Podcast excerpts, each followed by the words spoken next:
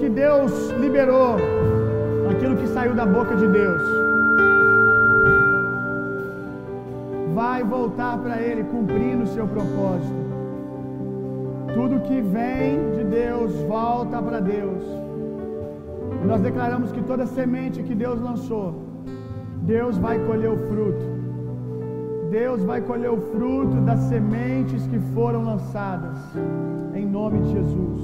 Aleluia.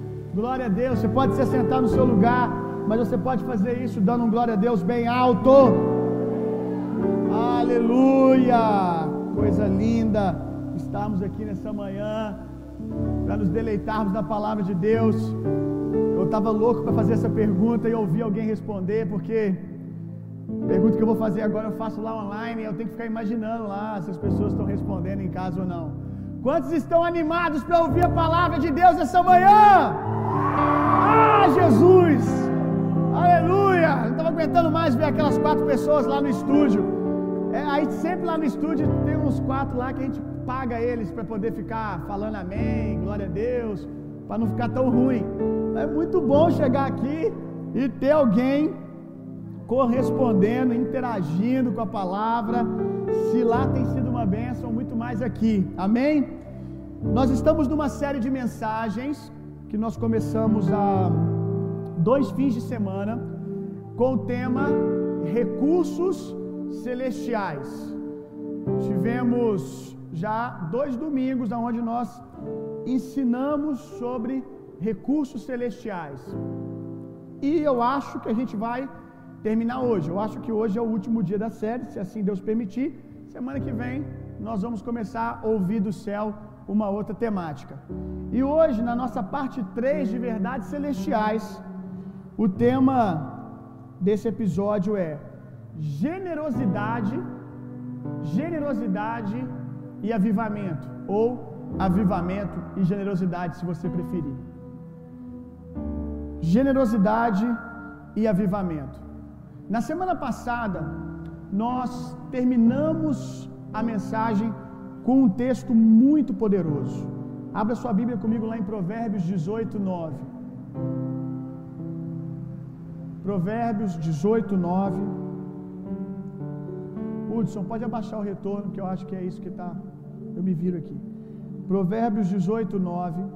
Foi o texto que nós lemos semana passada, no finalzinho da mensagem. Quem é negligente no seu trabalho, quem é negligente no seu trabalho, é irmão do destruidor. Muito forte isso, né, gente? Aquele que faz as coisas de qualquer maneira, ou aquele que faz somente o que é pedido, aquele que faz as coisas de maneira relaxada, ele é o irmão do destruidor. Quem que é o destruidor?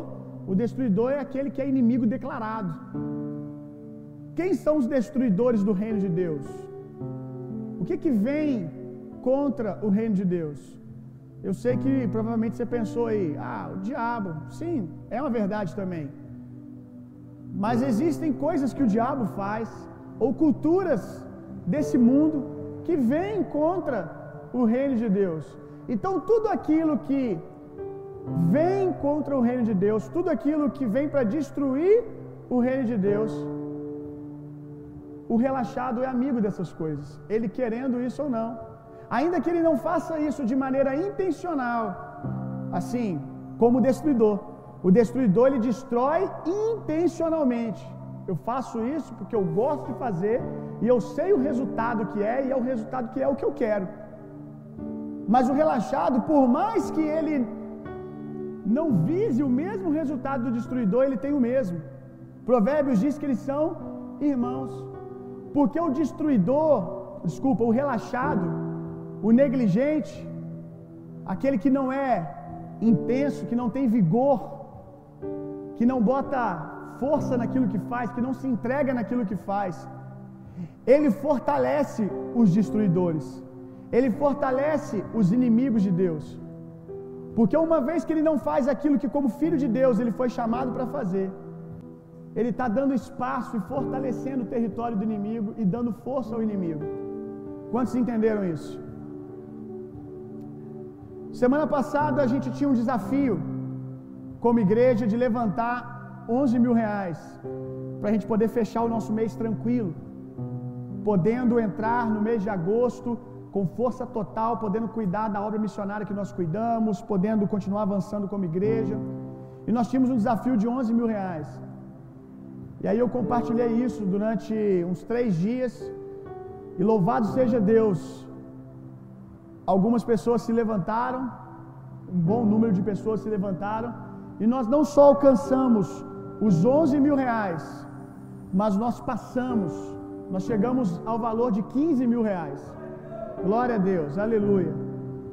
E é interessante que hoje de manhã, uma pessoa que não tinha ouvido falar do desafio, quando ouviu contando o testemunho, chegou para a liderança e falou: Eu sei que já deu o valor que, que vocês colocaram aí como meta, mas não é não é pelo valor. E quem estava na série semana passada vai lembrar que eu falei sobre isso. Não é pelo valor, é pelo meu coração. Eu quero participar. Eu não aceito que no momento desse eu não participe daquilo que Deus está fazendo na vida da minha igreja. E uma das coisas que eu falei semana passada é que todo recurso que nós precisamos para qualquer coisa que Deus direcionar já está no nosso meio, gente. Já está no nosso meio. Já está na vida de alguém ou na vida de algumas pessoas, na verdade, na vida de muitas pessoas. Aquilo que Deus libera aqui como direção para a igreja, por meio da liderança, ou daí para cá, que muitas coisas nascem aí no dia a dia da igreja e vêm para nós. Tudo que aparece como propósito de Deus, já existe recurso. O que acontece é que muitas vezes nós nos distraímos com o recurso, nós nos distraímos com a bênção, e aí ela não chega no, no fim dela, que é abençoar outras pessoas, porque nós começamos a virar o centro da bênção. Só a gente é favorecido, só a gente é abençoado. Nós nos tornamos negligentes, relaxados com o dia a dia da igreja.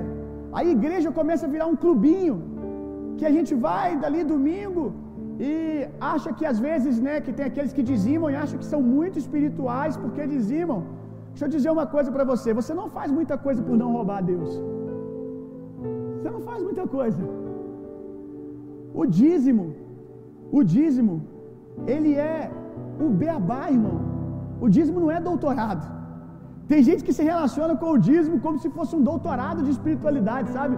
Porque ele é dizimista, ele já se acha assim, o, o, o, o mais alto nível, é doutor na fé.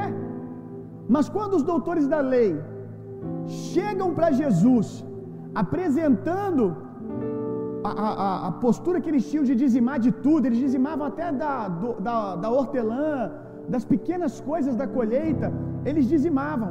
Aí eles chegam para Jesus, se gabando disso, no coração deles eles se gabavam por dizimar essas coisas. Olha como Jesus é equilibrado, porque alguns pregadores diante disso iriam diminuir a importância do dízimo, iriam dizer que o dízimo não é importante. Aí Jesus, extremamente equilibrado, ele vira e fala assim: excelente coisa vocês fazem. Isso é uma virtude. Porém, pratique essa virtude, não esquecendo das outras. E as outras é amar as pessoas, é o coração com a motivação correta. Então Jesus, ele não diz que o dízimo não é importante, mas ele coloca o dízimo no seu devido lugar. Ele diz: ó, o dízimo que vocês estão apresentando como se fosse doutorado é beabá, é escolinha primária do cristão. E quando nós vemos uma igreja que fica ainda de conversinha, de mimimi sobre esse assunto, isso revela muito do quanto infantil a gente está. Porque Jesus quer falar de coisas maiores e a gente ainda está aqui né, nessa coisa do dízimo: é ou não é para dizimar? Devo ou não devo? Procurando base bíblica para não dizimar na nova aliança, sendo que a gente já desconstruiu isso nas últimas duas semanas. Mas tem gente que ainda a gente mostrando biblicamente, trazendo toda a cultura espiritual relacionada a finanças. Vou falar muito sobre isso hoje. Dinheiro Pare de olhar para dinheiro como algo natural, porque não é. Ou você olha dinheiro como algo espiritual, celestial, ou você vai, querendo ou não, tratar ele de maneira natural, mas ele vai te tratar de maneira espiritual. Porque dinheiro é algo espiritual. Ou ele é algo espiritual como recurso para manifestação do reino de Deus, ou ele é um Deus na sua vida chamado Mamon. Então você não tem opção de não ver o dinheiro como algo espiritual, porque ele é. Ele é e ele é, e ponto final. Ou você vai tratar ele como algo espiritual, uma ferramenta, um servo para o reino de Deus, ou você que julga que esse papo de dinheiro não é para a igreja, isso não deveria ser falado no púlpito, eu sinto muito, mas dinheiro já é espiritual para você e da pior maneira possível. Ele é um Senhor, a qual Jesus chama de Mamon. Ele é um Deus que fica incomodado quando ele começa a perder trono. Então entenda que essa essa temática de dinheiro, de generosidade, honra, tudo que envolve finanças, é algo extremamente espiritual, meu irmão. É algo extremamente espiritual. Mas não é ficar no dízimo, é entender toda a cultura que está em volta do dinheiro, das finanças, do recurso. Não é fazer apenas porque está escrito, é entender a espiritualidade disso, como Abraão, né? Abraão não, como nós falamos recentemente aqui na série, Abraão, ele não dizimou porque alguém disse para ele que se ele não fizesse viria um devorador. Abraão não dizimou porque um pastor disse a ele, Abraão dizimou porque ele entendeu. Abraão dizimou porque esse era o caráter dele de fé. Abraão, ele fez, e nós somos filhos de Abraão pela fé, amém? O livro de Romanos vai nos chamar de filhos de Abraão. E um dia, alguns homens, doutores da lei, estavam se gabando de serem filhos de Abraão. Aí Jesus disse para eles assim: Se vocês são filhos de Abraão, fazem as obras de Abraão. E quais são as obras de Abraão? Dentre muitas obras de Abraão, que todas envolvem fé, está o princípio de fé e convicção em Deus na hora de ofertar e dizimar, porque você precisa de fé, dependência de Deus. Então entenda o quanto isso é espiritual, meu irmão. E graças a Deus, algumas pessoas entenderam e nós tivemos uma resposta intensa. Tão intensa que passou daquilo que a gente precisava. É disso que eu estou falando, irmãos. É disso que eu estou falando. Glória a Deus que houve entendimento. Mas agora o desafio é não precisarmos de novo de ouvirmos palavras, áudios no WhatsApp, pregações e mais pregações, para fazer aquilo que deveria ser uma resposta do nosso interior que está queimando por aquilo que Deus está fazendo. Que a gente não precise ouvir de novo, para poder ser intenso, que isso seja algo que flui da nossa natureza. Seja intenso. Agora, entenda que esse verso aqui de Provérbios que a gente estudou semana passada, ele não está falando apenas de dinheiro, é de tudo. Seja intenso em tudo que você fizer, porque os filhos das trevas, eles são mais astutos do que os filhos da luz. E nós vemos como que os filhos das trevas são entregues naquilo que eles fazem. Nós não podemos perder para eles. Não podemos perder para eles. Preste atenção nisso. Não podemos perder para os filhos das trevas e nem para os filhos le da lei. Não podemos perder nem para os filhos das trevas e nem para os filhos da lei. Os filhos das trevas são intensos em tudo aquilo que eles fazem. Lá no mundo, como você talvez já foi um dia. E os filhos da lei, eles fazem com medo de uma consequência, de uma maldição, de porque não de, de não, de não ofertar e por isso alguém da família não ser curado, ou ofertar para alguém da família receber aquilo que já é dele gratuitamente em Jesus Cristo. Nós não podemos ver essas pessoas nesse contexto, nesse contexto, as pessoas que estão nesse contexto religioso, serem mais entregues do que nós, que entendemos a mensagem. O entendimento precisa trazer mais fruto do que imposição. O entendimento precisa trazer mais fruto do que a imposição. Amém, irmãos? Vamos começar. Abra sua Bíblia comigo lá em Lucas 16. A gente já leu esse texto, acho que nas últimas duas semanas, vamos continuar.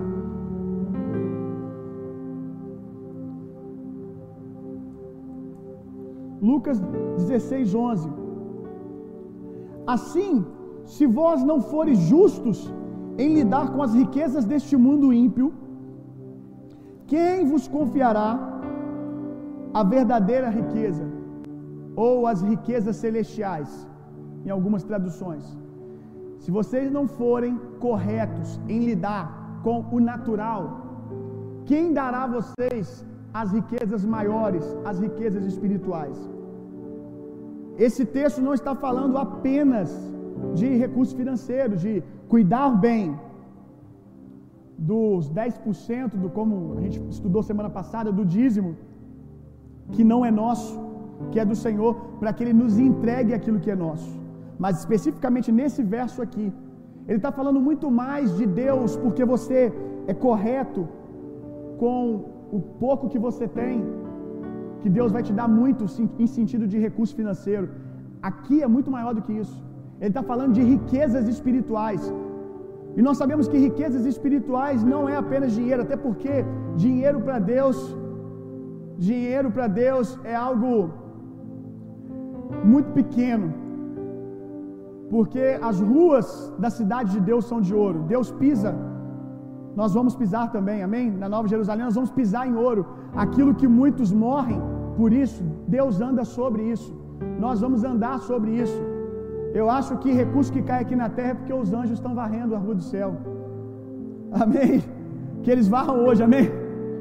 Que hoje tem a faxina, amém? Quando eles estão varrendo lá, o que cai aqui que a gente chama de. Sabe aquela pessoa que você fala assim, fulano é milionário, é muito rico. Essa pessoa que você chama de muito rica, na verdade, o que caiu ali foi umas pedrinhas na hora que estava rolando uma faxina lá, e a gente chama isso de muito. Deus é dono de todo o ouro e toda a prata, isso tem que gerar um temor em nós. Por quê? Porque se Ele é dono de todo o ouro e toda a prata, não interessa quem, se é crente ou não, uma hora Ele vai pedir a conta. Uma hora Ele vai perguntar o que você fez com aquilo que é meu, e tudo aquilo que Deus faz, tudo aquilo na verdade, tudo aquilo que é dele é para a glória dele. Então, se Deus é dono de todo o ouro e toda a prata, e tudo que é dele é para glorificar o nome dele, para bem dizer o nome dele, e as pessoas estão usando o dinheiro para destruir a vida uma das outras, ou apenas para o seu bel prazer, um dia vai ter que prestar conta.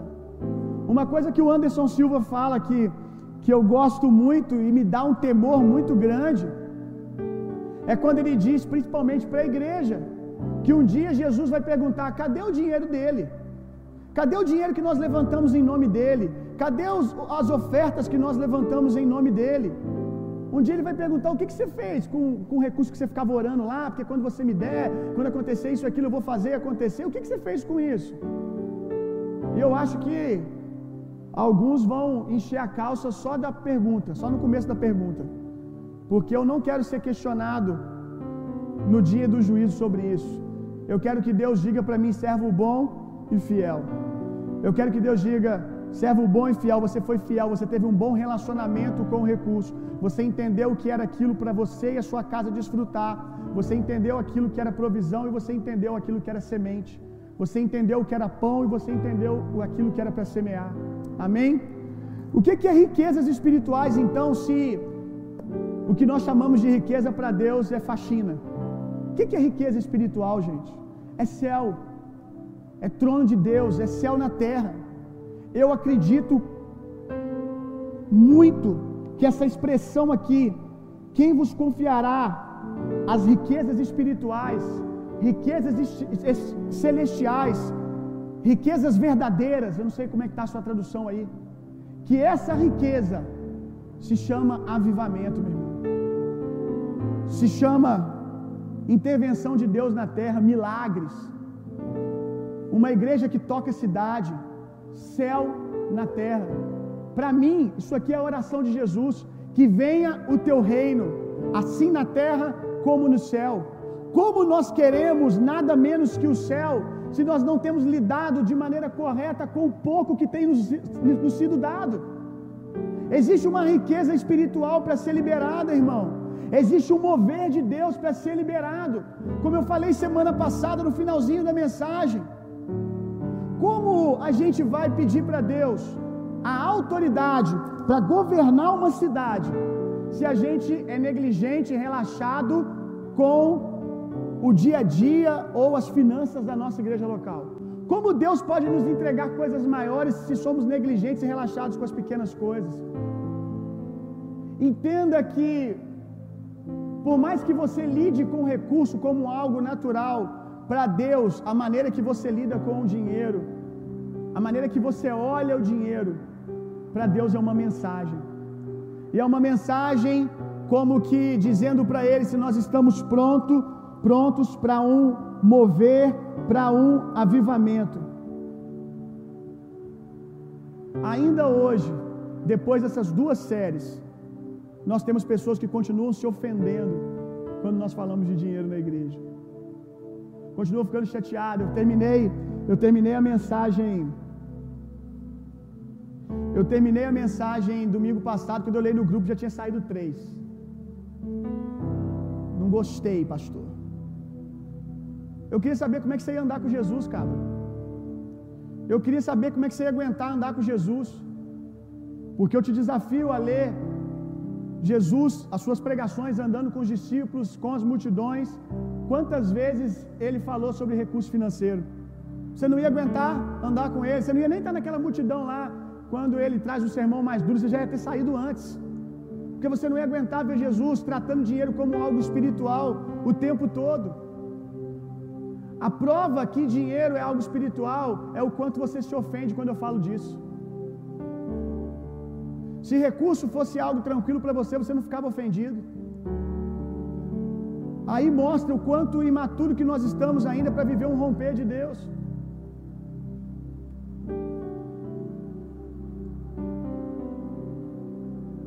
A maneira que você se ofende mostra que você não está pronto. Agora eu não sei o que é pior. Dois, dois tipos de reação que as pessoas costumam ter. O primeiro grupo, quando ouve de dinheiro na igreja, só pensa em ganhar. Qual é a hora que ele fala do, da, da, da senha que eu vou bater e eu vou ficar rico? Qual é a hora que ele vai dar a chave para ficar rico em 40 dias? Você está me confundindo com os coaches que você está assistindo. Qual é a senha que eu vou bater que Deus vai me fazer prosperar? Sabe, nos próximos três meses que eu vou ter isso, eu vou ter aquilo. Se quando você ouve de dinheiro você pensa só em coisas, você não é a pessoa que Deus está procurando. Se você não pensa em pessoas, quando você, quando eu falo de recursos, você não é a pessoa que Deus está procurando. Então tem dois grupos. O primeiro, que quando ouve sobre, sobre prosperidade, é sinônimo de receber. Tem muita gente que já vem para uma série como essa buscando essa senha, mas ele já caiu, porque essa série não é sobre receber, essa série é sobre dar. Essa série não é sobre o quanto você vai ganhar, essa série é sobre o quanto você está disposto a dar, o quanto você está disposto a abrir mão, a se entregar. E o segundo grupo de pessoas, eu não sei sinceramente qual é pior, é os que se ofendem. Como eu estava falando, sai do grupo porque esse assunto de dinheiro não deveria ser citado na igreja, fica com raiva, fica chateado, faz beijo. Mas é engraçado que essas pessoas, elas podem não perceber, mas elas não têm problema com prosperidade. Elas não têm problema com dinheiro. O assunto de prosperidade só revela. O problema delas não é dinheiro, porque quando o dinheiro está vindo para elas, elas estão dando glória a Deus. O problema delas é que quando elas pensam em prosperidade, elas pensam em alguém que tem mais do que elas, e isso chateia elas. O problema delas com prosperidade é o outro ser abençoado. Porque quando elas estão sendo abençoadas, elas não repreendem o diabo. Quando ela, você nunca vai ver alguém que tem problema com dinheiro receber uma oferta e dizer assim: para trás de mim, Satanás. Eu desafio você, quando você vê alguém que sempre fala mal desse negócio de a igreja falar de dinheiro, de falar de dízimo, falar de oferta, você não faz na hora não, espera um pouquinho, passa uns 15 dias e leva uma oferta para ele e fala assim, bota 200 reais no envelope e fala assim, eu senti de Deus de te abençoar. Se ele for no mínimo coerente com o discurso dele, ele vai repreender o diabo em você. Mas não, ele vai levantar a mão para o céu e vai dar glória a Deus. Prosperidade só é um problema para ele quando é na vida do outro. Então o problema não é prosperidade, o problema se chama inveja, dificuldade de se alegrar com aqueles que se alegram. Olha, eu quando o ano passado, quando eu ofertei o meu, meu carro ano passado, eu assim não tive que lidar com ninguém desviando da igreja, ninguém chateado. Eu nunca fui visto como alguém tão espiritual quanto naquele dia que eu ofertei meu carro. Faltou alguém só chegar do outro lado e pedir para me dar a mão para pedir a bênção, igual o padre. Meu Deus, é um supra-sumo da espiritualidade. Porque ele ofertou o carro dele, e aí eu sou um grande homem de Deus. Mas é incrível como as pessoas ficaram incomodadas quando eu ganhei. Interessante isso, né? Quando eu dei o meu, eu sou espiritual. Quando eu recebi, aí eu tenho um problema. Como eu ouvi nos bastidores as pessoas falando, olha, tem, ora muito por ele, viu, para Deus guardar o coração dele, para ele não se desviar. É incrível isso. As pessoas elas se relacionam muito bem com o lado da moeda da prosperidade, que é o dar, quando é o outro dando, né? Quando é eles não. Quando o outro está dando, eles se relacionam bem. Só que a prosperidade ela tem dois lados, irmão. Nós não podemos nos ofender quando a semente dá fruto. Nós não podemos nos ofender quando o fruto chega, quando as pessoas são abençoadas, quando elas são favorecidas. Eu sempre ensinei aqui que o que realmente demonstra para nós o quanto alguém é maduro em Deus, não é porque elas choram com os que choram. Chorar com os que choram é fácil, irmão. Eu já te falei isso. Você vai num velório que nem é de alguém da sua família, você vê os outros chorando, quando você está chorando, você pergunta, conhece o morto? Não. Eu vim num outro velório, já acabou, passei aqui, fiquei emocionado. Você vê os outros chorando, você chora junto. Espiritual mesmo maduro é quando você é capaz de se alegrar com aqueles que se alegram. Porque se tem um negócio que mexe com a carne da gente, é a alegria do outro.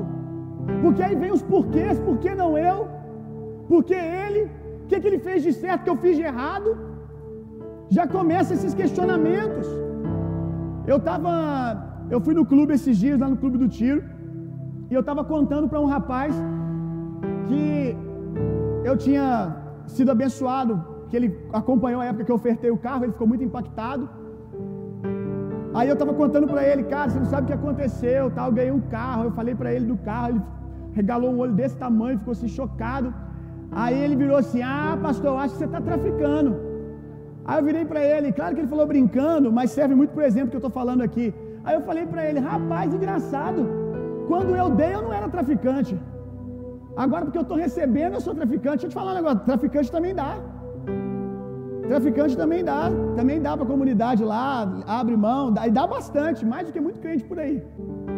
Agora, quando eu recebo, aí eu estou com um problema. Nós precisamos, meu irmão, entender o quanto que, quando o assunto de dinheiro chega, as coisas começam a se revelar. Então, saiba de uma coisa, aprenda isso. As pessoas não têm problema com dinheiro, o dinheiro só está revelando um problema. É por isso que dinheiro para Deus é algo espiritual, porque ele fala muito sobre as pessoas. Aprenda isso. Quando você vê alguém que vomita muita coisa, você pode ter certeza, ele tem um problema com dinheiro. Ou uma ferida que ele recebeu, uma, uma ofensa que ele teve com relação a esse assunto. Mas nunca é o dinheiro em si. Ele só está revelando alguma coisa. E é exatamente assim que Deus vê. Abra sua Bíblia comigo lá em Êxodo 32, verso 1 ao 4.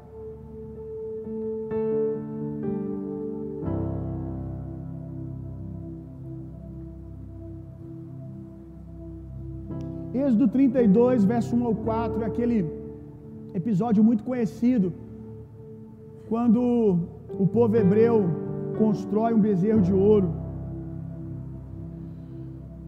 Quando o povo de Israel percebeu que Moisés tardava muito a voltar do alto do monte, juntou-se ao redor de Arão e exigiu-lhe: Vamos fazer-nos deuses que vão à nossa frente, porque a esse Moisés, a esse homem que nos fez subir na terra do Egito, não sabemos o que aconteceu.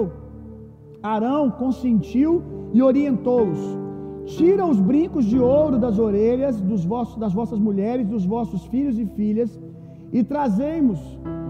Então todo o povo tirou das orelhas os brincos e os entregaram a Arão. Este, recebendo-os das suas mãos, os fez fundir em um molde e fabricou com este ouro derretido uma estátua em forma de bezerro. Então o povo exclamou: Esta é a figura dos nossos deuses, ó Israel, que vos tiraram da terra do Egito. Eu não sei se você sabe, só para te situar, quando o povo hebreu saiu da escravidão do Egito, eles eram antes escravos, né? Tinham falta de tudo, viviam em total dependência do povo do, povo do Egito. Mas na saída deles ali da escravidão, Deus não só tirou eles da escravidão, mas deu recurso a eles. Quando eles são tirados da escravidão, eles recebem muito recurso, muita riqueza, porque as mulheres egípcias, elas impelidas pelo Espírito Santo, obviamente, pelo mover de Deus, elas começam a pegar as suas pedras preciosas, as suas joias, as suas riquezas e dão ao povo hebreu. Então, o povo hebreu que era escravo, ele agora vai de escravo a empreendedores, ele sai de escravo a pessoas favorecidas, prósperas. Agora, esse recurso foi dado para um propósito. Qual era o propósito desse recurso? A gente vai entender qual era lá na frente. Porque lá na frente, quando Moisés desce do monte, ele desce com as orientações de que haveria de ser construído um tabernáculo, um lugar para Deus ser adorado. E esse tabernáculo tinha muitas pedras preciosas. Esse tabernáculo, ele era feito de ouro, ele era feito de prata, ele era feito de bronze. Mas na hora de fazer o tabernáculo, aí vem a pergunta: cadê o dinheiro de Jesus? Cadê o dinheiro de Deus? Aí fica aquele negócio, né? Vamos levantar uma oferta. Por quê? Entenda isso, meu irmão. Só se levanta ofertas como, como eu levantei semana passada. Só levanta essas ofertas repentinas assim, para um propósito específico, quando nós já nos perdemos naquilo que Deus havia dado. Entenda isso. Se administrarmos bem, nunca vai faltar. Se tivermos zelo com aquilo que Deus tem dado, nunca vai faltar. O propósito vai aparecer. Não você falar assim: ó, a gente tem que fazer isso. Bum, recurso aparece. Sem que fique pedindo, as pessoas voluntariamente vão trazendo. Por quê? Porque Deus deu para isso. E Deus havia dado recurso para eles edificarem um tabernáculo. Moisés teve que levantar uma oferta lá, por quê? Porque eles gastaram isso. Aquilo que era para construir o templo, eles gastaram boa parte no bezerro de ouro. E muitos de nós fazemos isso. E por que que eles fizeram? O texto diz logo no começo que você leu que eles começaram a ficar ansiosos. Eles começaram a ficar incomodados com a demora de Moisés. Às vezes, quando algumas coisas que nós queremos que Deus faça começa a demorar, nós temos a tendência de começar a querer fazer na força do nosso braço. Aí nós fazemos assim, nós falamos assim: olha, é, esse mês, esse mês eu não vou contribuir, eu não vou colocar as minhas finanças à disposição do reino, porque eu quero muito isso. Ao invés de nós abaixarmos a nossa estrutura financeira para continuarmos avançando no reino de Deus, a gente diminui as nossas ofertas, a gente diminui os nossos dízimos. Olha quanto isso revela o nosso coração, por causa da nossa ansiedade de querer que algo aconteça agora. Quantas vezes eu recebi bênçãos que eu entendi que não era o tempo de eu ficar com elas, pelo simples fato de se eu ficar com aquilo, eu não vou poder ofertar, como eu falei semana passada, a altura dessa estrutura que eu recebi. Então, eu abro mão, faço aquilo virar, usufruo com uma parte, faço aquilo virar semente, porque eu quero andar, a minha vida de generosidade, ela tem que andar em linha com aquilo que eu tenho recebido de Deus. Mas nós costumamos fazer o contrário. Não, esse mês eu quero fazer isso, agora eu quero ter essa experiência aqui, eu vou fazer uma viagem, então eu tiro. Se você precisa tirar da sua generosidade, não só aqui na igreja, mas eu sei que vocês entendem que generosidade é muito mais do que trazer dinheiro ao gasofilacho. Se você tem que baixar o seu nível de entrega, Se você tem que baixar o seu nível de entrega diária para poder viver algo, eu quero dizer que provavelmente isso não é o tempo de você viver. Provavelmente não é o tempo de você viver isso. Eles não aguentavam esperar. E diante da barreira das impossibilidades, quando a ansiedade chega, ao invés de nós, diferente aqui do povo hebreu, diante da resistência, tem que esperar, levantar as mãos e adorar mais ainda a Deus, eles criam um jeitinho. E muitas vezes os nossos recursos são para dar jeitinhos para o cumprimento daquilo que Deus falou, fora do tempo que Deus falou. Eles começam a ficar ansiosos e diante da resistência, eu tenho ensinado isso, diante da resistência, o que Deus espera de nós é mais entrega ainda, é mais adoração ainda. Não dá para num período como esse, como Deus falou, meu irmão, como Deus falou esses últimos quatro meses, o fogo, ele revela o fermento, gente. E eu sei que isso pode soar pesado para vocês, mas eu me coloco nisso. Esses quatro meses revelaram fermentos que estavam em mim que eu não sabia. Quando a pressão chegou, começou a subir sentimentos, começou a subir coisas que, não, que normalmente eu não percebia. Se você quer saber se um pão tem fermento, ele precisa passar ou pelo tempo, a exposição ao calor normal, ou o fogo, que é ambientes de pressão. Guarda isso no teu coração, meu irmão. A pressão vem para revelar fermentos escondidos que precisam ser retirados. O que, que esses quatro meses revelaram para você? Você pode entrar em crise e ficar de beicinho e ficar com raiva, ou você pode identificar o fermento e tirar. Talvez você achou que você era alguém muito maduro na fé e você percebeu que não é tanto assim. Talvez você percebeu que fácil demais o seu amor pela igreja local apagou. Talvez você percebeu que você se distraiu demais, que você sempre falava que não tinha tempo para poder ouvir Deus, para poder estudar a palavra de Deus, para poder orar, para poder ver uma pregação. E quando você teve tempo, tudo que você fez foi tudo que você fez foi assistir Netflix. Então talvez esses dias revelaram para você, e Deus não faz isso para destruir você, Deus faz isso para erguer você, porque o peso nos impede de fluir.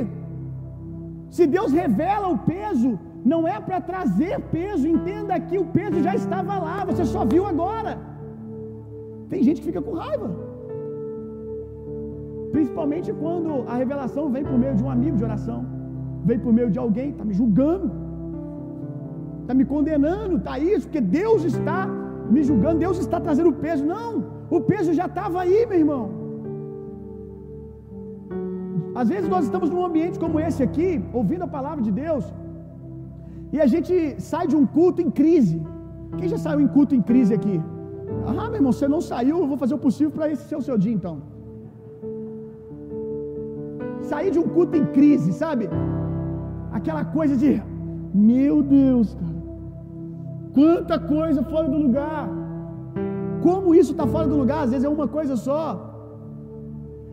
E a gente às vezes é tentado sair de um culto como esse e falar assim: nossa, esse culto me trouxe mais problema do que. Não devia ter vindo. Não devia ter vindo desse culto, porque esse culto me trouxe mais problema. O culto não trouxe problema. O culto não trouxe peso. Só foi a luz que chegou, irmão. A bagunça estava lá o tempo todo. Acontece que a palavra de Deus é luz. Quando ela é lançada, ela começa a revelar o coração. Ela começa a revelar as coisas que estão fora do lugar. Mas Deus não revela a bagunça como você às vezes quer fazer uma faxina rápida para jogar debaixo do tapete. Quando Deus revela a bagunça é porque Ele quer limpar a casa para que você suba de nível. Então, ouvir assuntos que te incomodam deveria ser um sinal para você abrir ainda mais o seu coração. Como eu falei recentemente, quando você não era crente e você estava ali ah, com seus amigos e de repente passava em frente uma igreja e estava rolando adoração, pregação, a maioria de vocês, eu tinha essa reação também, começava a zombar da igreja, começava a zombar ou era indiferente. Aquilo não significava absolutamente nada para mim, a não ser algo que eu queria zombar. Se alguém mandasse para mim um vídeo ah, de pregação, eu não abriria. Ou ao abrir eu fazia, vem esses crentes chato. Que coisa enjoada. Não quero. Ou eu vou zombar, ou eu vou tratar com indiferença. Era o que eu fazia. Por quê? Porque eu tinha um problema com isso. Era um problema para mim ouvir falar sobre Deus. Eu tinha muitas questões internas, ainda que eu não soubesse por causa do pecado, com relação ao caráter e a natureza de Deus. Agora, quando eu me converti, não me incomoda mais receber uma pregação, a não ser aqueles irmãos, né? Que exageram um pouco. Aí já não é mais a pregação, é o irmão, né? Toda hora é vídeo disso, WhatsApp bombando, você vai ver. Tem uns irmãos que você fica uma semana sem responder eles, quando você abre, tem um livro ali já. Você vai subindo assim, meu Deus do céu, se eu parar para ver aqui, vai ter uma maratona Netflix só assistindo vídeo de pregação do irmão. Mas eu não tenho mais, não me incomoda, não tenho mais problema com isso, porque foi resolvido algo no meu coração. Eu era inimigo de Deus, agora me tornei amigo de Deus. Então agora ouvir sobre Deus me traz conforto, me traz paz, me faz bem. Eu estou resolvido com isso. Então, quando o mesmo se aplica quando você ouve sobre determinado assunto, não é apenas sobre dinheiro, às vezes você ouve sobre família. Quando você ouve sobre família, você fica em crise, você fica mal, você quer levantar, você quer ir embora. Se esse é o sentimento que você tem com qualquer temática que Deus traz, isso deveria ser um sinal para você arregaçar o teu coração e sair daqui falando assim: eu vou entrar numa crise mesmo com relação a isso.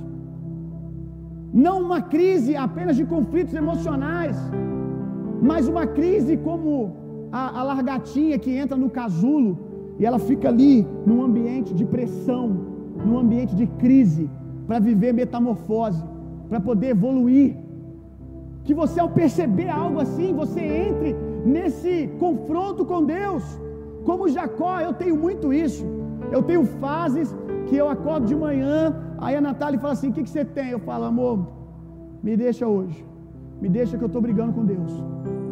Eu tenho os meus dias que eu estou brigando com Deus. Igual Jacó. Eu não vou sair daqui. Eu não vou parar enquanto eu não entender isso. Eu estou em crise, Senhor. Eu não saio daqui até o Senhor me dar minha bênção. Tem gente que só briga com Deus por causa de bênção material. Eu brigo com Deus por causa de revelação, porque revelação traz todo o resto, inclusive material. Eu brigo por Deus por entendimento. É garraiva assim, não, me explica isso. Está aqui, mas não desce para cá. Não vem para o coração. E talvez você precise entrar numa briga como essa com Deus, sobre alguma área da sua vida.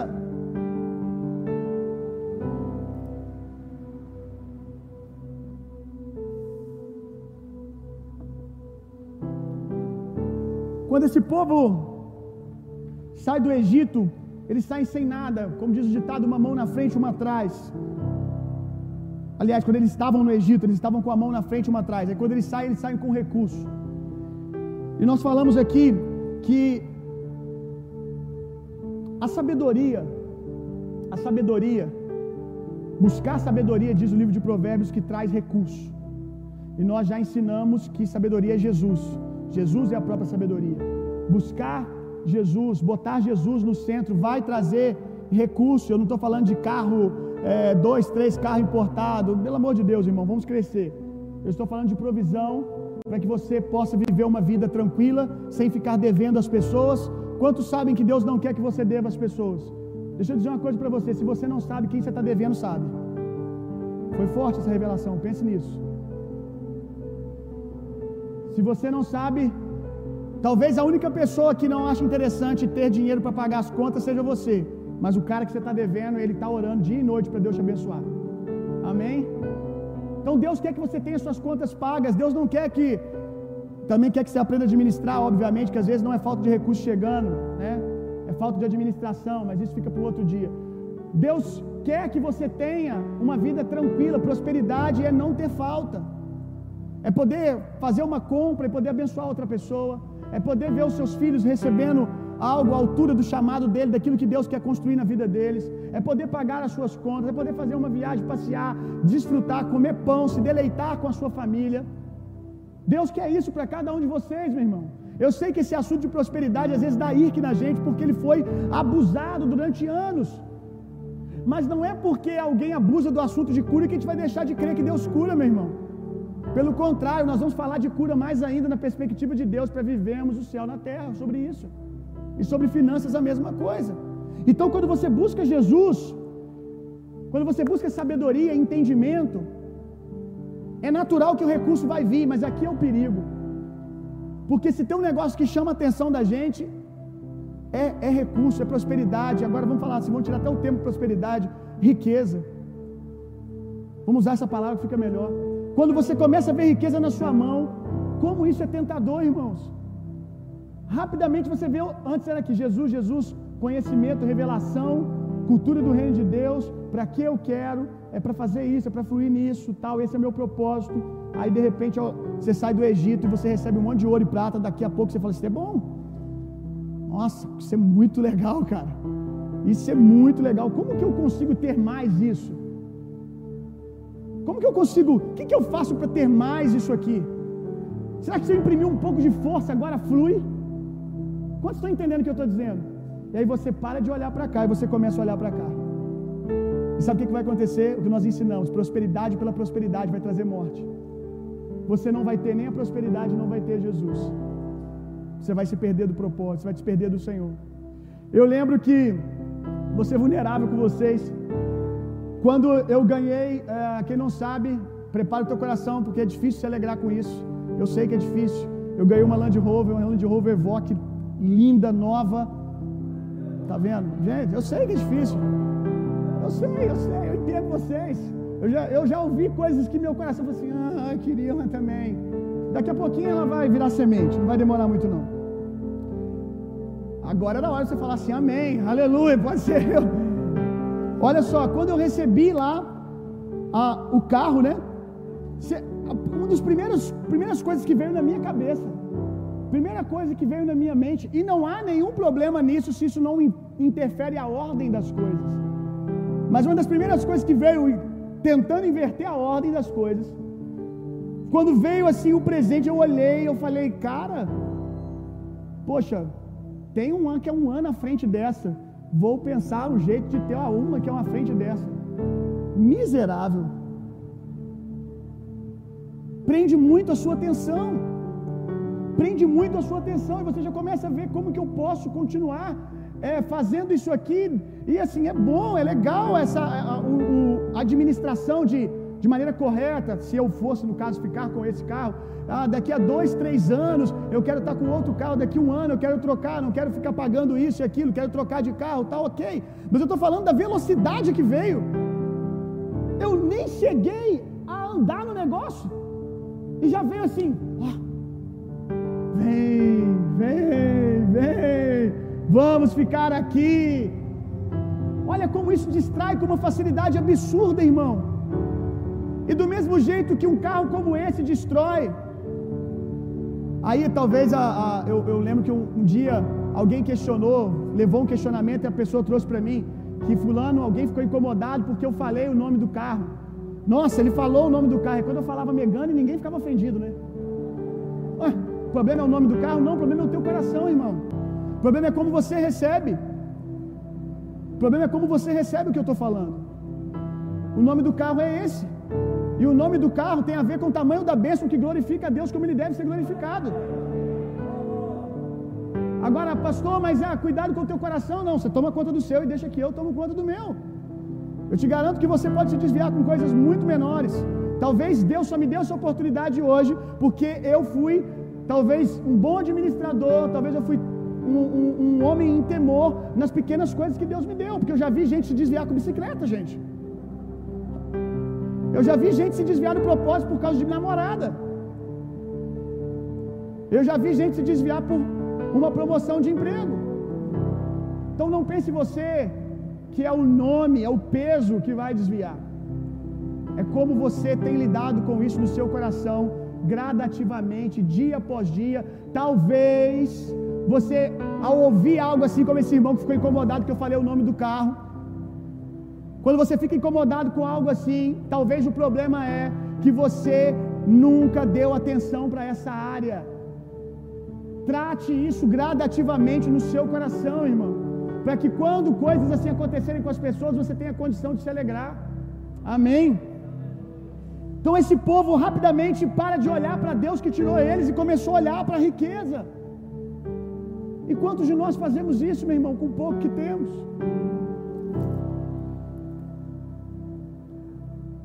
Todo recurso, guarde isso, todo recurso que vem de Deus, todo recurso que vem de Deus tem potencial para transformar o mundo ou para fazer um bezerro de ouro. Todo recurso que vem de Deus tem potencial para transformar uma geografia ou para fazer um bezerro de ouro. Não existe outra possibilidade. Ou é uma coisa ou é outra. Ou o recurso vem e ele é usado para glorificar a Deus, ou ele vai ser usado para fazer um bezerro de ouro. Ou ele vai ser usado para suprir as suas carências. Muitas pessoas têm um relacionamento com o dinheiro como o povo com esse bezerro de ouro. O bezerro era para responder a carência deles, a carência de Moisés, a carência da, da profecia que não se cumpriu no tempo que eles determinaram, da promessa que não se manifestou ainda. Então eu faço algo para poder suprir isso. E quantas pessoas você conhece? Talvez você até seja uma dessas pessoas que se relaciona com o dinheiro. Às vezes não é o dinheiro, mas uma outra coisa chamada recurso que se chama comida. E você se relaciona com a comida de uma maneira totalmente emocional. E eis aqui alguém que é tratado por Deus constantemente nisso. É incrível quando eu estou ansioso, a primeira coisa que vem na minha cabeça, vamos tomar uma Coca-Cola. Vamos resolver todos os nossos problemas agora. A vontade que eu tenho de comer fritura, de comer muito, quando eu estou sob pressão. Isso mostra um relacionamento emocional com a comida. E muitos de nós temos um relacionamento emocional com a comida, outros têm com dinheiro, outros têm com sexo, outros têm com a vida emocional dos outros, como as pessoas te tratam. Então, meu irmão, nós precisamos dar valor para esse tema, para esse assunto. Isso é muito espiritual, meu irmão. Porque talvez, talvez não, é tão espiritual que é exatamente por isso que nós não temos aquilo, que nós não temos aquilo que nós queremos. Nós não temos o romper de Deus porque nós falhamos nessa administração. Não adianta eu ficar falando daquilo que Deus quer fazer, sem falar daquilo que Deus precisa em você para fazer. Eu sei que nós gostamos de entrar em cultos, aonde nós ficamos aqui falando de que, que é avivamento, dos dons, é isso, é aquilo, de cura e milagre, mas são esses cultos aqui que nos levam não a ouvir sobre essas coisas, mas desfrutar dessas coisas. Amém, glória a Deus. Lá no finalzinho do verso que nós lemos aqui de Êxodo, diz que. A gente já está terminando. Eles de... Não, não é isso que diz, tá? Ficou estranho, né? Não é isso que diz. Eles declaram: Fizemos um Deus, fizemos um objeto, fizemos um objeto que tem a forma dos deuses que nos tiraram do Egito. Agora você vai entender o quanto que Deus ficou ofendido. É Deus que fez, é Deus que tirou com mão poderosa. Pergunta: os hebreus pegaram na espada um dia para sair do Egito? Não. Os hebreus tiveram que fazer qualquer coisa fora da casa deles para sair do Egito? Não. Não é à toa que Deus trancou eles dentro de casa e botou sangue na porta. Deus estava dizendo: não tem nada a ver com vocês, o sangue é daqui para fora, é o sangue que vai fazer. Botou eles dentro de casa, trancou eles lá dentro, não saiam daí. De vez em quando Deus tem que trancar a gente. Eu não estou dizendo que Deus fez isso agora na quarentena, ok? Eu só estou dizendo que de tempo em tempo parece que Deus tem que trancar a gente, dizendo assim: não bota a mão, porque se botar a mão vai estragar. E eu acho que Deus botou eles dentro de casa, porque Deus poderia fazer um milagre com eles solto na rua. Mas Deus faz o milagre primeiro botando eles dentro de casa, como que assim? Não sai para a rua que vocês me atrapalham. Vocês vão atrapalhar o meu mover. Então fica quietinho aí dentro de casa. Deixa o sangue fazer. Deixa Jesus fazer. Só creia, só coopera crendo. Então não teve força humana nenhuma. Não teve força humana nenhuma. Mas quando eles saem, eles constroem um objeto e eles dizem: esse objeto tem a cara do Deus que nos tirou do Egito. Agora, para você, talvez um boi não signifique muita coisa, mas se você parar para pensar do que, que era um boi, no contexto da agronomia daqueles dias, o que, que significava boi? Boi significava força. Boi é símbolo de força. Quando eles constroem aquele bezerro, eles estão dizendo: foi a força que nos tirou do Egito. Foi a força, foi a força do homem, foi a força do natural que nos tirou do Egito. Ainda que intencionalmente aqui eles não tivessem dizendo isso, o coração deles estava dizendo. Entenda isso que eu estou te dizendo aqui agora, meu irmão.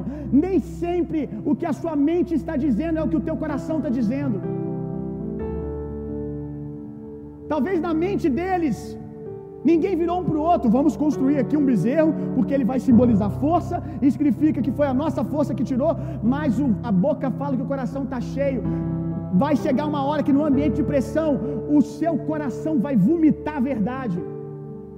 O seu coração vai vomitar a verdade. E eles vomitaram o que? Força. Foi a nossa força. Foi a força do boi, do natural, que nos tirou do Egito. Ah, aqui Deus ficou muito ofendido, porque ele não recebeu glória, ele não recebeu louvor. Por isso o dízimo, oferta, é extremamente importante, por quê? Porque ele guarda o teu coração de dizer que foi a sua força que fez. Abraão faz totalmente o contrário deles. Abraão, quando sai da vitória contra os cinco reis, que era impossível ele vencer naturalmente, assim como era impossível para esse povo sair do Egito. Abraão vai e dizima. Ele está dando uma parte para Melquisedeque, que era um tipo de Cristo, dizendo: Quem me tirou, quem me fez vencer essa guerra foi Deus. Então o dízimo, meu irmão, é uma proteção para o nosso coração, para que o nosso coração nunca diga: Fui eu que fiz. Para que o nosso coração nunca diga: Fui eu que fiz, e na oferta eu estou construindo a minha vida a partir do que eu posso fazer com as minhas mãos. A oferta é tudo que eu tenho, tudo que eu sou, está totalmente dependente de Deus. Eu confio em Deus, além de ser uma expressão de generosidade, de amor a Deus, mas também aos irmãos. Tem, escuta lá a série que a gente tem pregado aqui e também a pregação Cultura de Generosidade, que você vai entender. Tudo que está em volta da oferta. Mas guarda isso no teu coração. Guarda isso no teu coração, meu irmão. O dízimo protege você, a oferta protege você. Ela lembra para você quem é o Senhor. E a Bíblia diz que aquele que, essa é a matemática do reino de Deus, que aquele que dá 10%, ele deu tudo. Então você está dizendo, Tu és o Senhor sobre tudo. Hoje eu te entrego isso, mas se precisar de qualquer outra coisa, está à disposição do Senhor. Abra sua Bíblia, o último texto, a gente já vai terminar agora.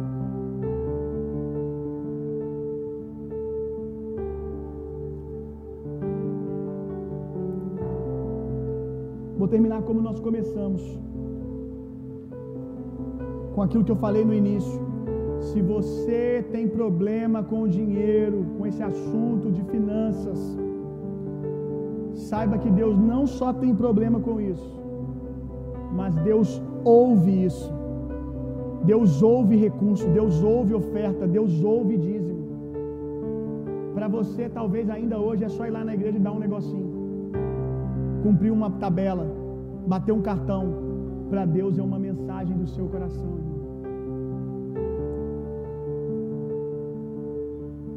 Pastor, mas você acredita que tem pessoas que dão com o coração distante, que dão e o coração delas não está naquilo? Acredito, mas o que, que isso tem a ver com você deixar de dar, que tem o coração correto? Está vendo como é que a sua mente fica gerando é, pequenas barreirazinhas para você sair daqui livre da mensagem? Me explica, qual a coerência da sua, do, seu, do seu questionamento aí? Ah, porque você fala tanto de que, o coração, que a, a, oferta revela o coração tal das pessoas, e as pessoas que dão com o coração distante, que o coração delas não estão ali. Tá, mas o que que isso tem a ver com você deixar de dar? Que diz ter o coração correto. Você está nos dois extremos, lá em cima. Você está criticando aquele que dá com a motivação incorreta, e está lá no outro extremo daqueles que não dão, porque esse assunto de prosperidade, de, de, de dinheiro, é algo que não deveria estar no dia a dia da igreja. Então, meu irmão, se preocupe com o que Deus está fazendo em você. Não adianta você querer ficar regando a grama do vizinho e querer que a sua cresça. Cuida da sua grama, cuida do teu coração. Analise o teu coração. Responda a Deus. Pastor, mas eu acho que fulano poderia fazer mais. Ei, irmão, fique tranquilo, Deus não vai analisar a sua intensidade pela intensidade do irmão. Deus vai ver a sua intensidade de acordo com aquilo que você pode fazer. Atos dos Apóstolos, capítulo 10, verso 2.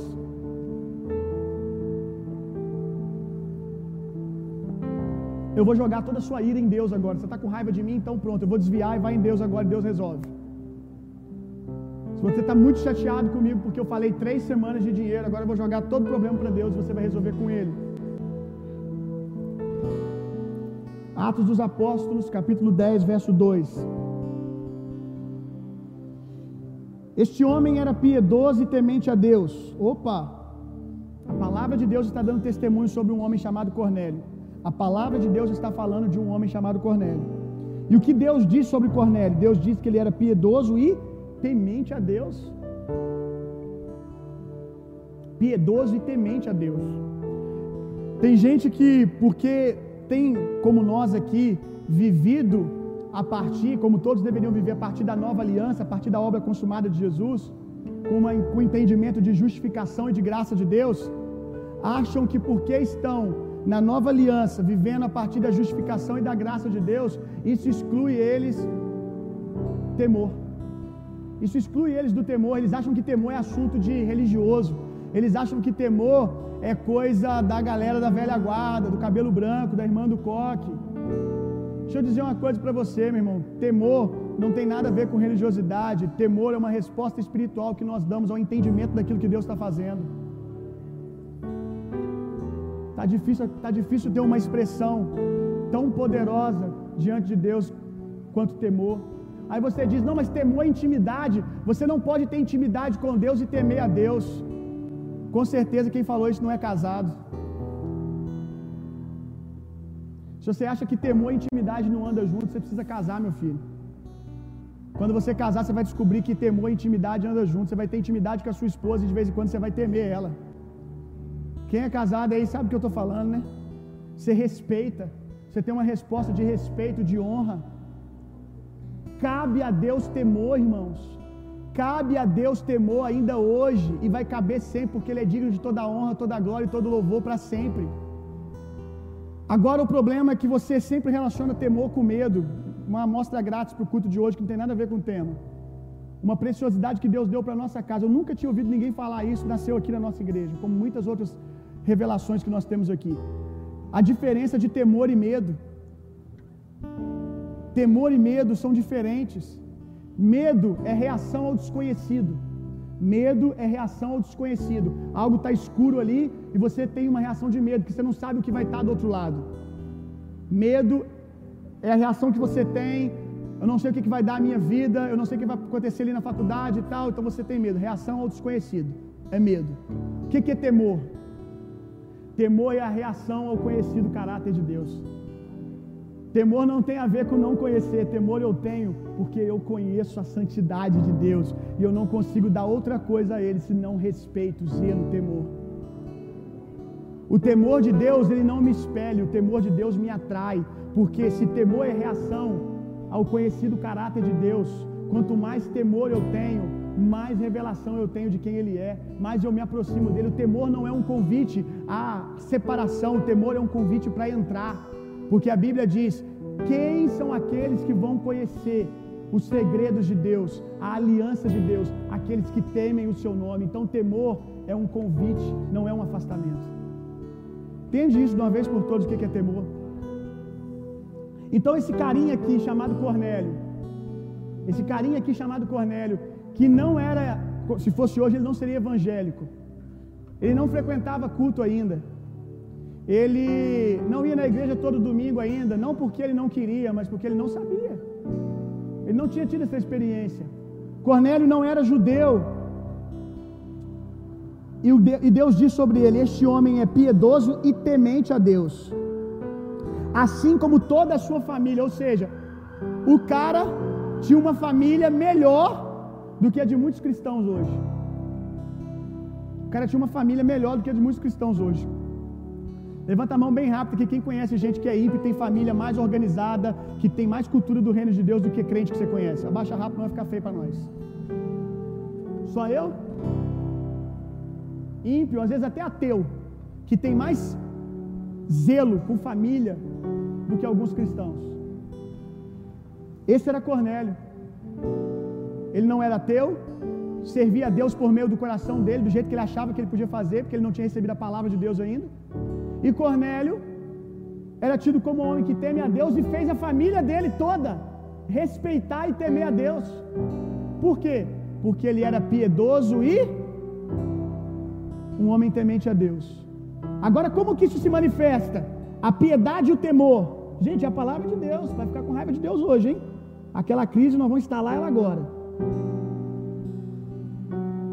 Ele era, olha o testemunho, como era manifesto. Tem gente que fala, ah, eu temo a Deus, eu amo pessoas, tal. Cara, o que, que a sua vida diz? Não, a sua vida diz que você gosta muito de futebol só. A sua vida diz que você gosta muito disso, daquilo, mas eu não vejo você gostando de Deus, você amando a Deus nos seus frutos. Ele era generoso em ajudas financeiras aos pobres e buscava continuamente a Deus em oração. O temor desse homem, o coração desse homem subiu aos céus com dois frutos. Ele era um homem de oração. Uau, glória a Deus, oração faz parte do avivamento, irmãos. Oração é importante, mas já diz a, a palavra, né? Oração. Oração. Você ora e depois tem uma ação. Tem que ter uma atitude correspondente.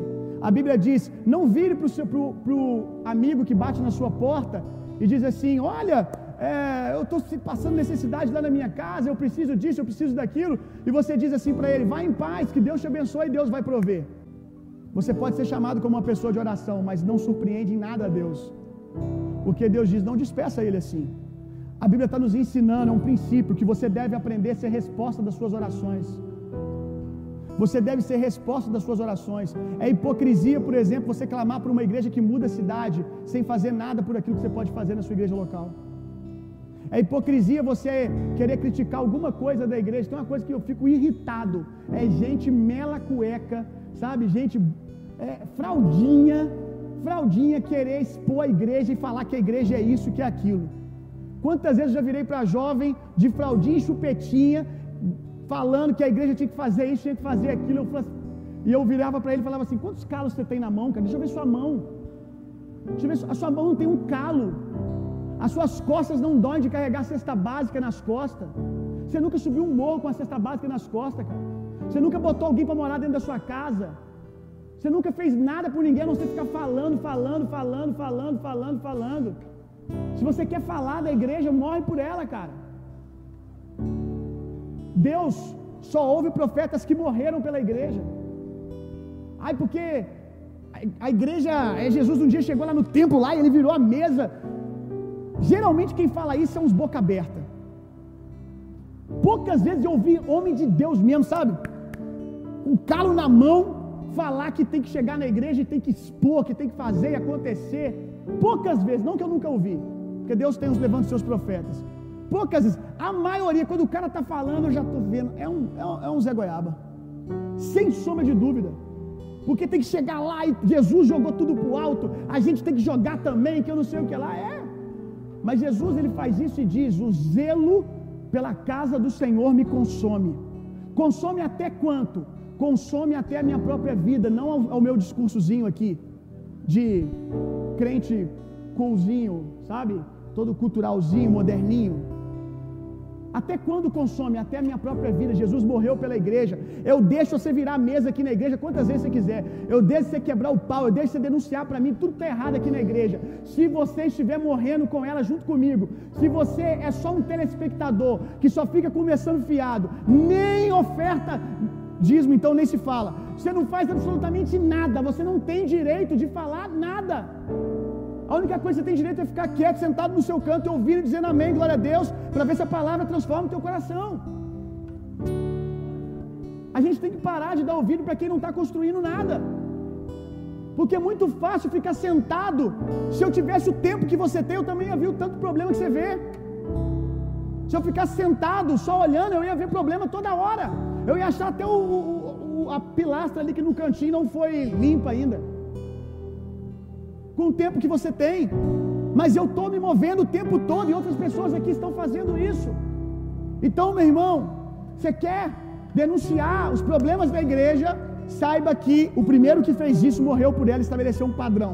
Se não morre por ela, o apóstolo Paulo também vai dizer depois a mesma coisa. Pela causa de Cristo, pela igreja eu sofro. Aí o apóstolo Paulo pode regaçar, que vocês são imaturos, que vocês têm que mudar isso, tem que fazer aquilo. Ó, oh, Gálatas insensatos, chamando eles de doido, vocês é tudo doido.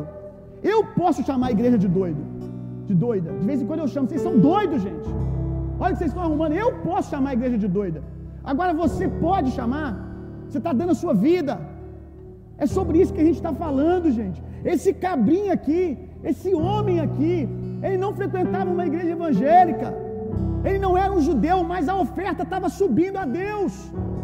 E o texto, se você continuar lendo aí na sua Bíblia, você vai ver que Deus recebeu aquilo como um incenso precioso. Deus recebeu aquilo como adoração. E Deus escolhe esse homem para encher ele do Espírito Santo e tornar ele um grande avivalista daqueles dias. E como Deus viu isso? A maneira que ele orava também mas oração, a maneira que ele se comprometia com aquilo que ele estava orando. Aí ele foi feito um grande avivalista. Oração com atitude. A sua oração tem que custar algo para você, a sua oração tem que te envolver. A sua oração tem que ser um ex-me aqui, não só ex ele ali. A sua oração tem que ser um convite. Esse homem estava aqui, Deus, como eu sempre oro com vocês aqui. Na hora da oferta a gente sempre ora isso. Não faça nada na terra sem que eu faça parte disso. Deus não faça nada na terra sem me chamar, sem me convidar. Era isso que a oferta dele estava provocando o céu. A oferta dele estava mandando uma mensagem para Deus: eu quero fazer parte, eu quero fazer parte, eu quero fazer parte. E uma hora o romper aconteceu. Uma hora essa oferta dele foi fazendo um buraquinho lá, sabe? Foi fazendo um buraquinho na barragem e de repente desceu tudo. E ele, a casa dele, foi um romper tão grande que ele chamou os vizinhos, e os vizinhos que não eram tementes a Deus foram cheios também. Todo mundo foi cheio do Espírito Santo. Porque Deus olhou para uma maneira de um homem ofertar. Pastor, eu ainda tenho problema com isso. Então você vai ter que ter um problema com Barnabé, que foi o homem que treinou o maior apóstolo em, em sentido de frutos, de cartas escritas, que é o apóstolo Paulo. A Bíblia diz que Deus tomou Barnabé porque não tinha mais o que fazer com ele. Isso é, estou parafraseando. Porque a Bíblia diz que depois de Barnabé entregar todas as suas fazendas, isso eu não estou dizendo que é algo para todo mundo fazer, foi algo específico para ele. Barnabé entregou tudo. Barnabé entregou tudo, ele era um homem rico, de posses, ele entrega tudo. Aí a Bíblia diz que logo depois Deus o chama, a gente começa a perceber Deus o chamando. Por que, que Deus chamou? Eu acho que Deus olhou e falou assim: acabei com a vida desse cara.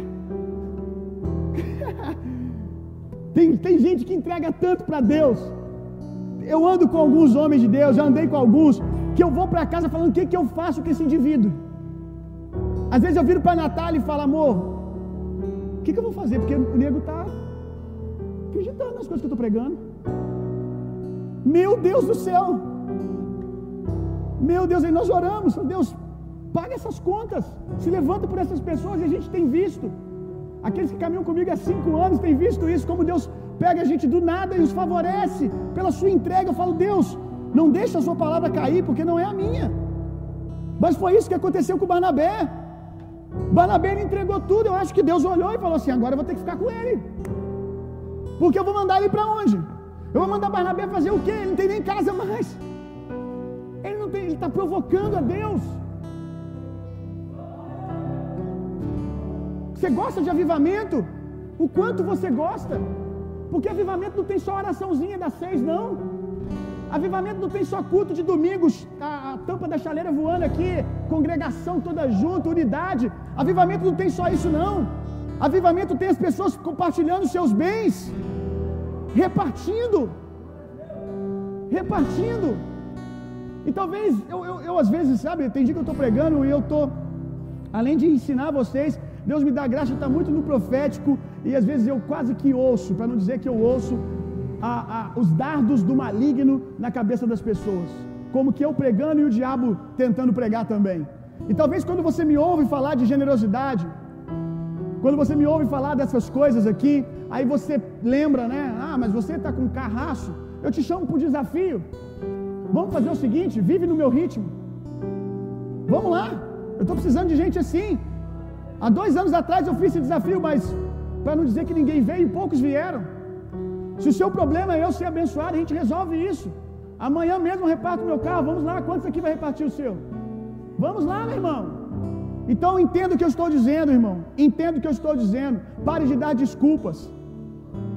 Eu lhe garanto que se você me acompanhar, como diz o apóstolo Paulo, algumas coisas Deus tem me dado, a, pela graça de Deus, o privilégio de poder dizer isso. Ainda que para você possa soar de maneira arrogante ou não, mas isso é uma verdade, algo que eu tenho vivido. Eu posso dizer para você, seis meus imitadores como eu sou de Cristo. Se você me imitar numa vida de generosidade, numa vida de entrega, eu garanto para você que você vai estar imitando Jesus. Eu garanto para você que se você vier no meu ritmo, você vai estar imitando Jesus. Mas você precisa deixar de ser um telespectador que fica procurando algo para ser uma desculpa para você não fazer e se levantar e começar a responder a Deus. Porque nós estamos falando de governar uma cidade, irmãos. Nós estamos falando de governar uma cidade. Nós não estamos com papo de criança mais. Nós não estamos falando de igrejinha que ah, vamos fazer uma votação ano que vem. É o maior evento da igreja é a votação dos próximos líderes. E aí também tem aquela votação para saber a cor do pano da mesa. Nós não estamos nesse lugar, irmão. Eu sinto que alguns vêm de outras comunidades, e eu respeito tudo que você recebeu nesse lugar. Glória a Deus por todo, funda todo fundamento que eu recebi, dos lugares que eu vim. Mas Deus é um Deus de obras maiores. Eu quero dizer para você, meu irmão, você precisa entender o lugar que você está. Você não pode ser Ananias e Safira num lugar que tem Barnabé. Você precisa despertar, meu irmão. Onde tem Barnabé, vai haver exposição. E que a exposição gere você transformação, que gere você o desejo de ir também. Nós não estamos numa igreja que fica decidindo coisas pequenas, sabe, mimizinho, o que, que a gente vai fazer, que fulano falou isso, que fulano faz, falou aquilo. Tenha, me dê, por favor, irmão, me dê o, o, o direito de fluir naquilo que Deus chamou a gente. Vamos lá. Não vamos parar com essas coisas. Vamos lá, irmão. Nós estamos falando de ganhar uma cidade. Nós estamos com a causa com a Vanessa, lutando para. Você tem noção que é isso? Nem o governo levantou essa, essa pauta em Juiz de Fora. Nunca houve no governo alguém que levantasse uma pauta sobre adoção. Eu te garanto que 90% das pessoas que você conhece não sabe nem que em Juiz de Fora tem casas de acolhimento. Quantas são? A maioria das pessoas da cidade nem sabe que isso existe aqui. E está saindo da nossa igreja uma palavra profética que nós estamos nos, nos doando por ela, sangrando por ela. Juiz de Fora, capital da adoção. Nós não estamos mais falando de criar coisinhas para você aqui dentro, entretenimentozinhos para você ficar na igreja. Se você quer se entreter, você vai se entreter com aquilo que Jesus fazia. Você vai andar por aí curando os enfermos, expulsando os demônios, mexendo nas culturas que estão aí fora. Quando eu conversei com a Vanessa, falei: Vanessa, vamos lá, mas você sabe que nós vamos mexer numa caixa de vesperos. Eu conversei com ela e falei, Vanessa, preste atenção. Se for para você ir e você entrar nesse meio, nessa esfera que não tem como não ser uma esfera política, você entrar nessa esfera, se nossa igreja for para entrar nessa esfera agora, é para a gente ser perseguido como a gente sempre foi nas outras coisas. Se for para a gente ser amigo de todo mundo, eu não quero. É para a gente ir e derramar o vaso de alabastro. Sabe o que é isso? Estabelecer padrões. Quando a mulher do vaso de alabastro, e se você está achando que o culto está demorando, você devia estar tá dando glória a Deus, porque eu não vou pregar desse jeito no da noite, é um privilégio que você está tendo. Quando a mulher derrama o vaso de alabastro aos pés de Jesus, os discípulos ficam incomodados. Mais uma vez aqui, dinheiro revelando as coisas. Os discípulos ficam incomodados. E eles ficam incomodados porque, ah, mas esse dinheiro poderia ter sido dado aos pobres, que eu não sei o que lá. Mas a verdade é que eles não estavam incomodados por causa dos pobres. Eles estavam incomodados porque a atitude daquela mulher denunciou o conformismo deles, denunciou o evangelho meia-boca que eles estavam vivendo. Eles não ficaram incomodados por causa do dinheiro, eles ficaram incomodados porque viram uma mulher que chegou agora fazer aquilo que eles deveriam estar fazendo desde o primeiro dia que caminharam com Jesus. Eles ficaram bravos, meu irmão, porque alguém entregou aquilo que eles deveriam ter entregado. Eu imagino a cena, a cara de tacho, um olhando para o outro e, rapaz, e agora? O padrão ficou muito alto, a mulher pega tudo que ela tem de um ano e entrega. O que, que a gente faz aqui agora? Denunciou a gente denunciou que a gente não está entendendo. E eu tenho visto muito isso nessa casa. Eu vou te falar que hoje eu tenho, não é uma regra absoluta, mas eu tenho visto mais frutos daqueles que nunca se assentaram na mesa comigo do que aqueles que se assentam todos os dias. Eu tenho visto absorção da palavra de maneira prática daqueles que se assentam comigo uma vez ou outra, mais do que aqueles que às vezes, por disponibilidade de tempo, estão comigo mais vezes. Porque tornam comum aquilo que Deus está fazendo, enquanto os outros olham e falam, é eu mesmo. Para quem, para quem não está saciado, meu irmão, todo mel é precioso. Para quem está saciado, o mel, para quem está cheio, o mel traz enjoo. Não torne comum nada que Deus está fazendo. Esse é o maior desafio da vida cristã, irmãos. É o meu maior desafio. Eu já vi muita loucura, meu irmão. Em mesas comigo, e aqui no culto você vai ouvir alguns testemunhos de loucuras que eu já vi, coisas assusta assustadoras que eu já vi Deus fazer. Assustadoras mesmo, sem nenhum nenhuma forçação de barra da palavra. Assustador. Deus fazer milagres extraordinários Milagres que cabem em livros, eu já vi Deus fazer diante de mim. E o maior desafio é não tornar Deus comum. É abanar o fogo no meu coração. É abanar o fogo no meu coração e poder dizer faz de novo. Ou então dizer, Deus, eu sei que tem mais. Eu sei que o Senhor pode fazer mais. Eu sei que tem mais, Deus. É não limitar Deus, é não se acostumar com Deus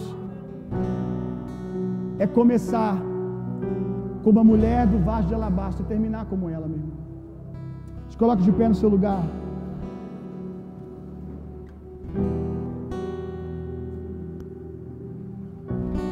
Talvez, quando a igreja voltar 100%, eu prego essa mensagem de novo. Talvez. Que nós precisamos ouvir isso. E quando nós voltarmos, e se Deus permitir que eu pregue essa mensagem de novo, nós vamos levantar uma oferta nesse momento, não sei se vai ser esse ano, o ano que vem. Nós vamos levantar uma oferta de arrependimento, de aliança com Deus.